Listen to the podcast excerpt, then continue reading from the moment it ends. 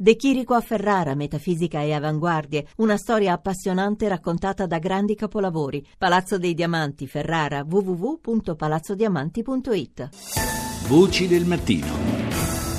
E continuiamo adesso con il nostro percorso parlando di un argomento di strettissima attualità, perché quando si parla di terremoti sappiamo bene che è un argomento purtroppo di forte attualità per il nostro paese. Sappiamo anche benissimo di vivere nel territorio che ha il maggior numero di concentrazione di città d'arte e di patrimonio culturale.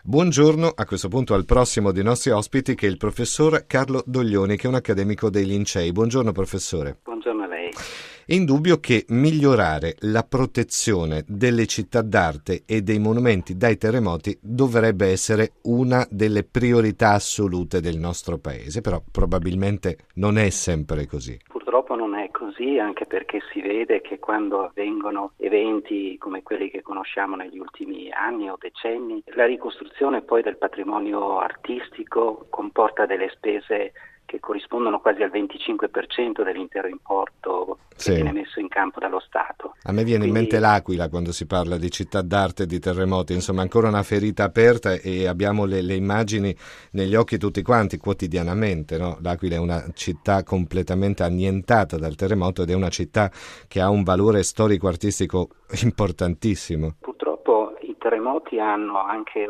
tempi di realizzazione nelle varie zone che sono anche oltre le migliaia di anni, per cui il nostro patrimonio artistico, che magari è stato costruito nel Rinascimento o anche in età medievale, è stato costruito successivamente magari all'ultimo grande terremoto che è avvenuto in quella zona, quindi non c'è magari memoria, sebbene comunque tutta l'Italia sia una zona sismica, perché ci sono pochissime zone che possono essere considerate veramente a basso rischio. Forse la Sardegna, no? È l'unica regione, credo, che sia un po' fuori da quella che è la mappa sismica italiana, no? Ecco, il problema è proprio la mappa sismica, perché la Sardegna, per esempio, è una zona dove ci sono molto meno terremoti, ma non è che non ci siano in Sardegna e che non possono esserci in futuro. Dipende semplicemente da quando magari ci sarà il prossimo evento. Ci sono delle strutture geologiche in Sardegna che sono attive e che sicuramente in futuro potranno dare dei terremoti, però il tempo che intercorre tra un evento e l'altro magari può essere di 2-3 mila anni.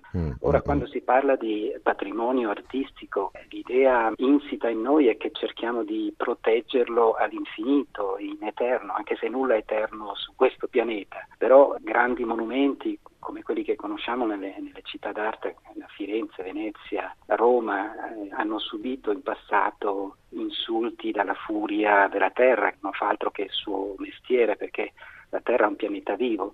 Basta ricordare il terremoto che ha abbattuto una parte esterna del Colosseo nel 443 d.C. E si può ancora oggi vedere, no? Quella parte del Colosseo, dell'anello del Colosseo che manca in sostanza, quella è venuta giù per un terremoto. Ma ci sono ferite poi in tutta la penisola, no? Se uno va a guardare con attenzione è facile capire che comunque alcuni monumenti sono stati deturpati dalle scosse sismiche. E quindi l'esigenza, professore, di avere una mappa sismica nazionale, questa è una delle cose che è stata sottolineata anche in un convegno che c'è stato nei giorni scorsi, proprio organizzato dall'Accademia dei Lincei, per ricordare quanto il nostro paese sia un territorio sismico e quanto sia importante la difesa e la tutela del territorio italiano. Totalmente d'accordo, il convegno è stato riuscitissimo perché ha coinvolto storici dell'arte, architetti, ingegneri sismici, geologi, geofisici, e si è parlato in maniera costruttiva di cosa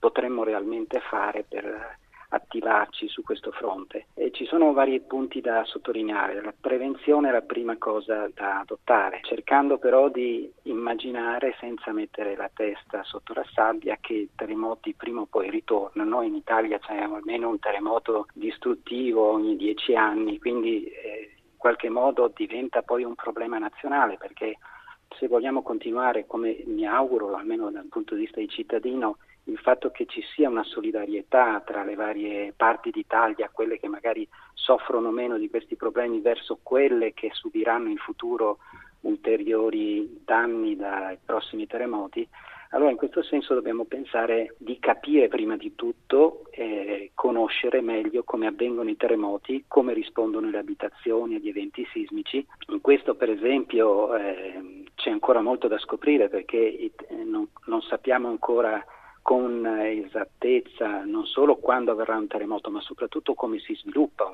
un evento sismico. Quindi abbiamo ancora da lavorare, da studiare per capire la meccanica, la dinamica e soprattutto l'aspetto geologico, fisico di come la natura dissipa la sua energia. Questo convegno, il titolo era Resilienza dalle città d'arte alle catastrofi idrogeologiche. Questo ci fa prendere anche coscienza della delicatezza del territorio italiano.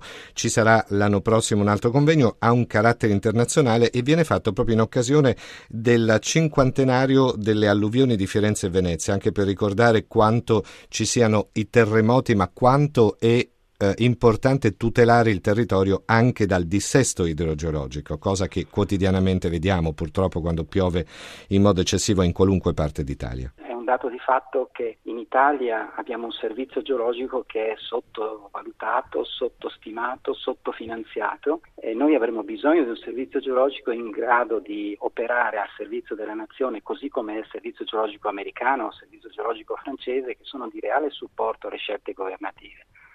Tenga presente che per esempio l'Italia ha solamente metà del proprio territorio con una cartografia geologica aggiornata. Questa è una cosa che impedisce una pianificazione territoriale e anche una difesa dal punto di vista dei problemi idrogeologici adeguata, quindi sono azioni concrete che dovremmo mettere in atto da subito. Parlarne, ricordare questa delicatezza del territorio, avere organizzazioni come l'Accademia Nazionale dei Lincei che comunque spingono anche le istituzioni a riflettere, a fare qualcosa, a cercare di azionarsi affinché questo territorio venga protetto. La ringrazio per essere stato professore tra i nostri ospiti. Ricordiamo Carlo Doglioni, accademico dei Lincei. Buona giornata, professore. Grazie a lei. Grazie, buon lavoro. Buona giornata a tutti.